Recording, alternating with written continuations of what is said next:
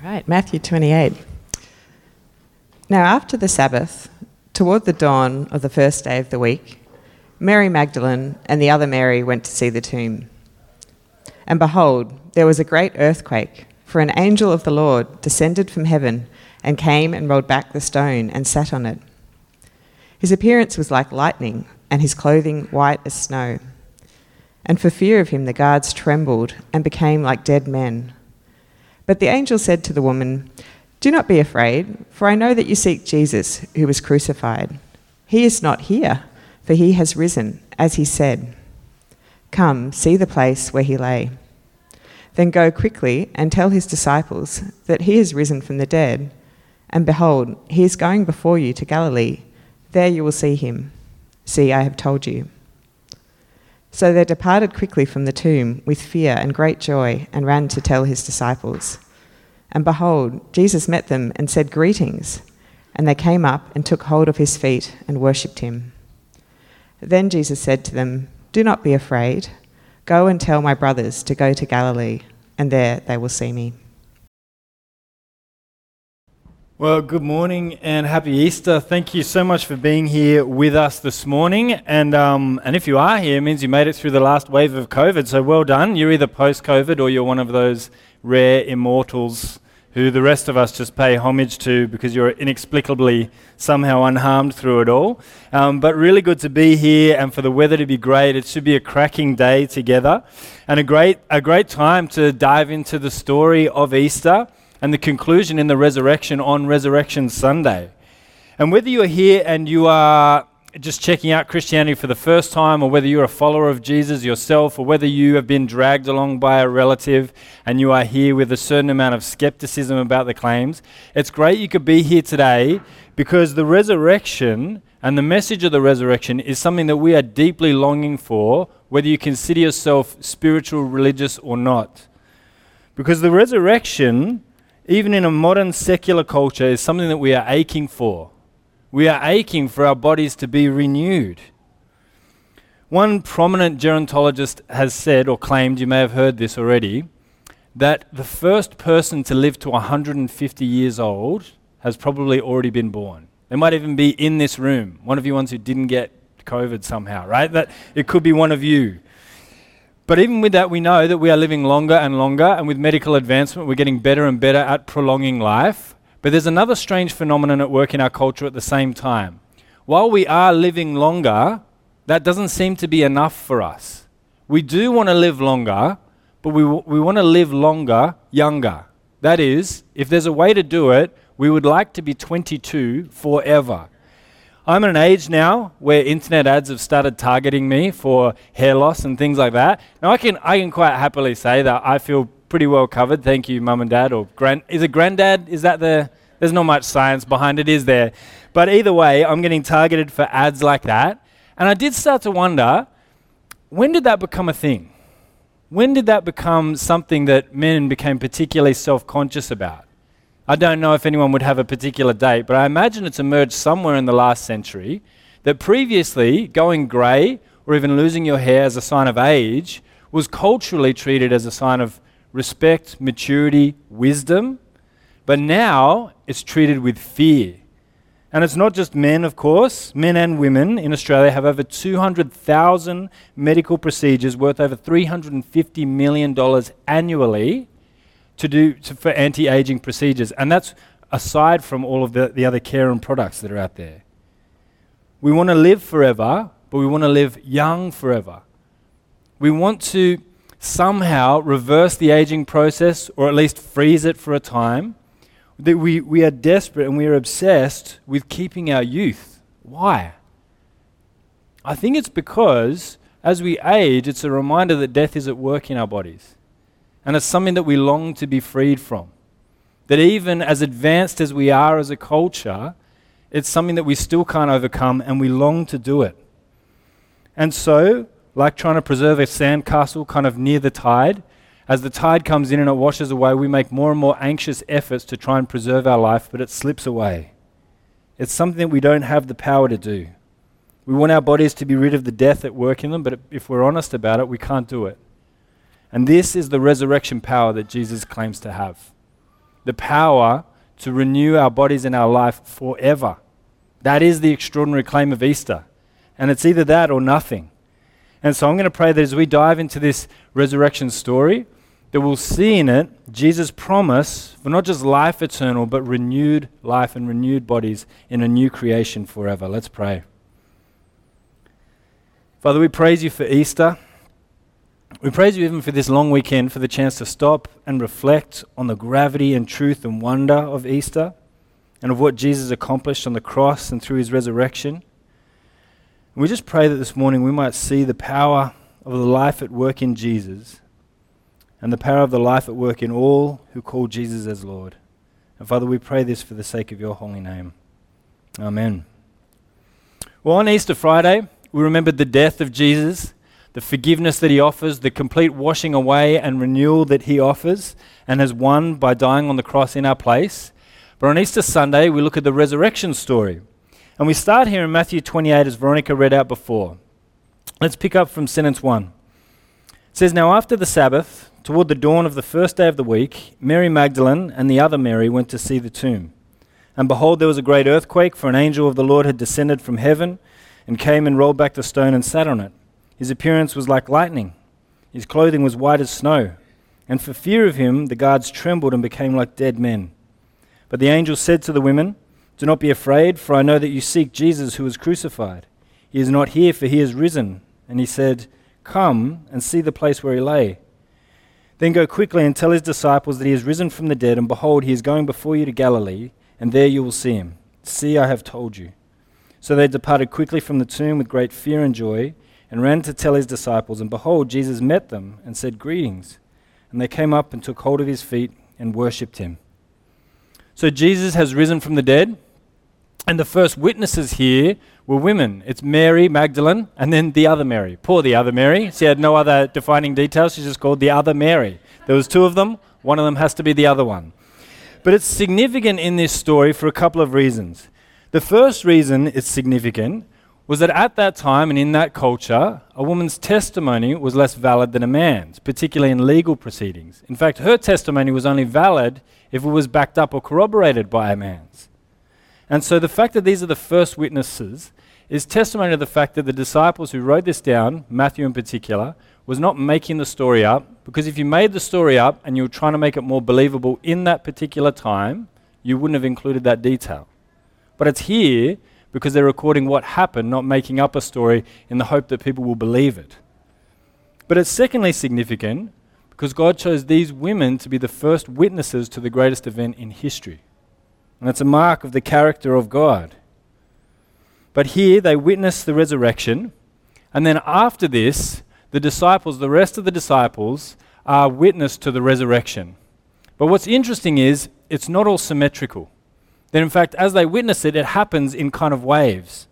And so to pick that up, we're going to head across to the Gospel of John, and particularly to the story of Thomas and how it is that he came to believe in the risen Lord Jesus. In John 20, 24 and 25, we read this. It says, Now Thomas, one of the twelve, called the twin, was not with them when Jesus came. So Jesus has appeared to the other disciples and not to him. So the other disciples told him, We've seen the Lord. But he said to them, Unless I see in his hands the mark of the nails, and place my finger in the mark of the nails, and place my hand into his side, I will never believe. Thomas is known by two things one, he's known as the twin here. And the reason he's known as the twin is, is kind of up for debate. Some imagine it's just because he was a twin, so that was the way of identifying this Thomas. However, his name and the name given him may suggest, in fact, that this was kind of a pseudonym. Some have suggested that his name was actually Judas, and because there was two Judases, he was kind of Judas the twin, like the other one. Look, if, if if I shared the name with the guy who betrayed the Son of God, I'd probably want to rebrand as well. And so maybe that's what he's gone for here. But either way, that's one of the ways he's known throughout the Gospels. It's Thomas the twin.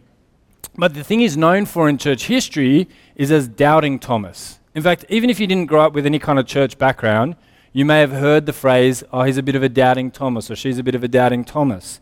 And it comes back to this story. But interestingly, interestingly, Thomas is not portrayed as doubting Thomas in the gospel. That's not how he's depicted in this narrative. There's a famous painting by Caravaggio, and his depiction of Thomas was as doubting Thomas. And he's got here, I'm no art critic, and you can, you know, the emphasis actually helps.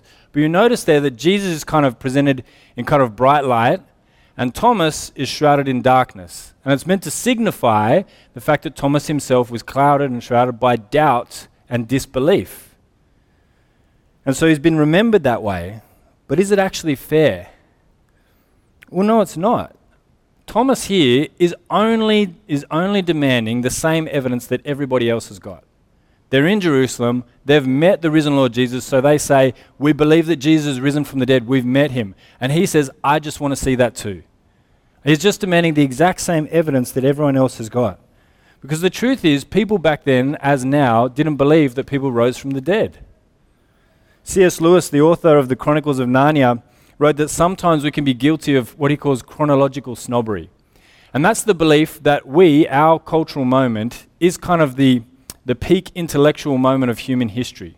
That all before us was somewhat gullible, and that we are the ones who have finally come into a, a sense of reason and truth. He summarizes it this way Chronological snobbery is the belief that intellectually humanity languished for countless generations in the most childish errors on all sorts of crucial subjects until it was redeemed by some simple scientific dictum of the last century. One example of this was calling a period of time the medieval ages, which literally means backwards, the belief that they were behind. And there can be this belief that we're on this trajectory towards truth and light and intellectual superiority, and that all generations before weren't.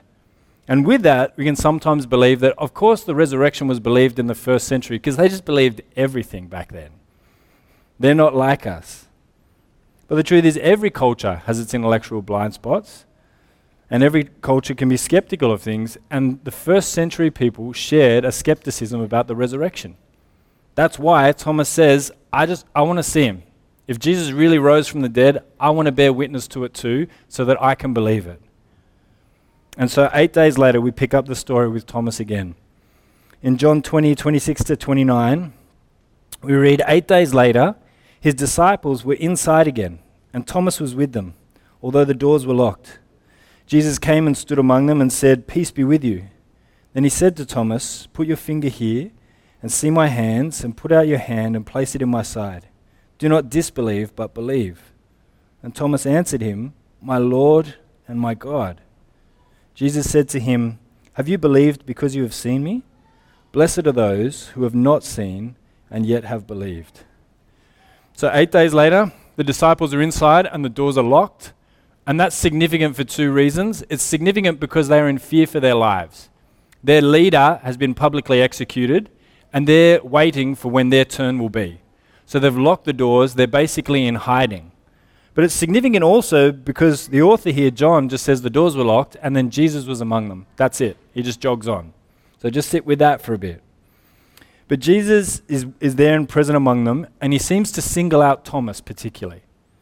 And he goes up to Thomas and he says to him, See my wounds, place your hands on them, and you'll see that I am very much Jesus who is risen from the dead. He says to him, Do not disbelieve, but believe. And Thomas, having received the same evidence now as everyone else, beholds him and says, My Lord and my God. He worships him. He gets it. This isn't just a man, this is fully God and fully man who is risen from the dead, who has conquered death, the final enemy and he worships Jesus. And then Jesus makes this funny little side note. I don't know if you noticed it there in the story. He says, Have you believed because you have seen me? Blessed are those who have not seen and yet have believed. So, even there, Jesus seems to have in mind, as this story is retold, that there will be those who have not seen Jesus risen from the dead physically, who will believe that he rose from the dead. Blessed are those who have not seen, he says. The expectation is that people throughout the centuries will believe in him. And that the reason we're gathering here on a Sunday morning on the other side of the world is because that gospel message has been passed on from generation to generation, and people have believed in Jesus and had their life transformed by him. It's interesting because this week I came across a work, an updated version of, of Caravaggio's painting. And it was, it was uh, painted in 2010 by John Granville Gregory. And I can find almost no info on him, so he must at least be a boomer. So got, there's no info from him on the internet. And the rendering is called Still Doubting. Still Doubting. And this is the picture. Now, I couldn't find any comment from the artist on this, on, to, on what its actual meaning is. But we're postmodern, and my truth is as important as the artist's truth anyway, so I can just have a hot take, and maybe mine is even more significant than his interpretation of his own work. But in seriousness, if, I'm, if I'm understanding the intent of it correctly, I think the intent of his painting, in updating it and giving it a modern context clearly, is to say that those who share the seeking doubt of Thomas are able to meet Jesus and find the same answers and the same faith as he did. That those who share the same seeking doubt of Thomas will, in Jesus, find the same answers and the same faith that he did. That it is possible to have that doubt, to inquire of it, and to have it answered in Christ enough that you would believe that he is the risen Lord Jesus. And if that is you, and you're someone who would describe yourself as skeptical of this claim, let me just offer up two things briefly. Firstly, is to say that it's pretty understandable. The claim of Scriptures is that this is a miracle, that this doesn't happen every day, that this is significant, and that it's central to the gospel. So it's not like the Bible just glosses over it like this is something that should just happen day in and day out. It is extraordinary and it is a one off. But there is reason why, as a modern scientific person, you could believe that there is evidence for the resurrection. See, in the culture of the day, people were not expecting a resurrection or even necessarily an afterlife. The Jewish people themselves had some debate. There were certainly those who believed that there was no life, uh, no a life after death, and some who were somewhat ambivalent about it. But in the first century, in a largely Greek influenced culture, the general sense about life, death, afterlife, all of that was pretty is reasonably familiar to our modern day. It was pretty apathetic. Just to give you one kind of introduction to it, there was an inscription on a first century grave that reads, look, my Latin pronunciation isn't amazing, so forgive me that if you are an expert non fui, fui, non sum, non curo. That is, I wasn't, I was, I am not, I don't care. That's the end of it. We were at the Easter show yesterday. That would have made a great slogan shirt. It would have been right in the, right in the theme of things as you walk in. But that was a vision of li- uh, the attitude towards life and afterlife and all of that in the first century that was reasonably accurate as a summary of how people felt about things. So they weren't waiting or anticipating for someone just to validate their deepest desires. And so when the, the myth about Jesus arose, everyone was kind of ready to believe it. No, actually, the belief in Christianity and the explosion of Christianity was a great reversal of the present worldview. And so the question has to be what would have led people to reverse their beliefs about the afterlife because of Christianity? Is there anything that could have done it that was not the actual resurrection of Jesus? That is one question in the mind of the modern thinker. But the second one is this, and maybe more existentially. Doesn't it answer the innate longing we have for our bodies to overcome death? That as much as we have in our modern, and as much safety and as much health as we enjoy in our modern culture, we still have a deep longing for our bodies to overcome death. Even while I was preparing for this, for this weekend, I was sitting at a cafe, and there was a group of people in their 20s kind of talking about life and everything that was going on. But for a full hour, for a full hour, the conversation was entirely centered on health. And these are young people in the prime of their life, apparently seeming reasonably fit and healthy. But one of them had been kept up at night. He, he couldn't sleep because of stomach aches. I, I really got a lot of the conversation. It was quite, it was quite loud but also because it was exactly what I was, I was looking at in in the gospel here. Um, but the talk was very anxious, and so one guy was having trouble sleeping because of a stomach ache. And so there was concern about what do we order? Is avocado okay? No, that's too fibrous. That's going to be hard to digest. Is he having too much dairy? Should he go off meat for a time? If he presented himself to a hospital and exaggerated his symptoms, he could get free bloods done or blood work. I don't know what that is. Some of you, some of you here are a bit more medical. You know what happens with that. But apparently, it's a bit like a service for the car. But you just go in and get your bloods done. Anyway, you meant to do it. But underpinning all of this was the belief, I think There was the belief that if you just make the right choices at the right time, if you calibrate things exactly, you can preserve your body for maximum health. And I hope the way I'm retelling it doesn't sound like a, I don't know, condemning or patronizing, because I think if this is the only body we get, really it should, it deserves the best of our attention and effort, doesn't it? To preserve it. But at the end of the conversation, one of them kind of pulled back the curtain on the whole thing and she said, I'm living so healthy right now, I'd be devastated if I got sick. Or if I found out there was something I inherited from my parents that meant that I just was going to be sick. And that's the crux of it, isn't it? You can make every possible right decision and in the end just get sick. If two years of a pandemic has taught us anything, is that we have very little control over things, don't we? Particularly when it comes to our health and life and death. We want so badly to preserve our life and the life that comes with youth, and yet we have no power to do it. There is a deep longing in us for the power that only comes from Jesus. This is the power that he claims the resurrection power of Christ. It says that all who believe in him shall not die but have eternal life, will be renewed in the new creation with bodies that are forever new, that are healed. This is the hope of the Christian faith. And so, if you're here and a follower of Jesus, it should be the case that the process of aging should increase your hope. That sounds counterintuitive, but according to the gospel, that's logical. That as the body wastes away, you're actually getting closer to your true life. You could think of it in this way Imagine you had to work overnight and into the day, and you had a torch that had only enough battery life for the night hours. You knew exactly that you had that much battery life left. It would be the case that as the night went on and as your torchlight faded, you would know that you must be getting closer and closer to a time when you won't need it at all. When in fact the torchlight will be completely overwhelmed by daylight. It would be a reminder that something better is coming, that easier circumstances are coming. And in the same way, this is the Christian hope. That as our bodies age and show signs of aging, that it's not that our life is slipping away, but you're actually getting nearer and nearer and nearer to true life and everlasting life.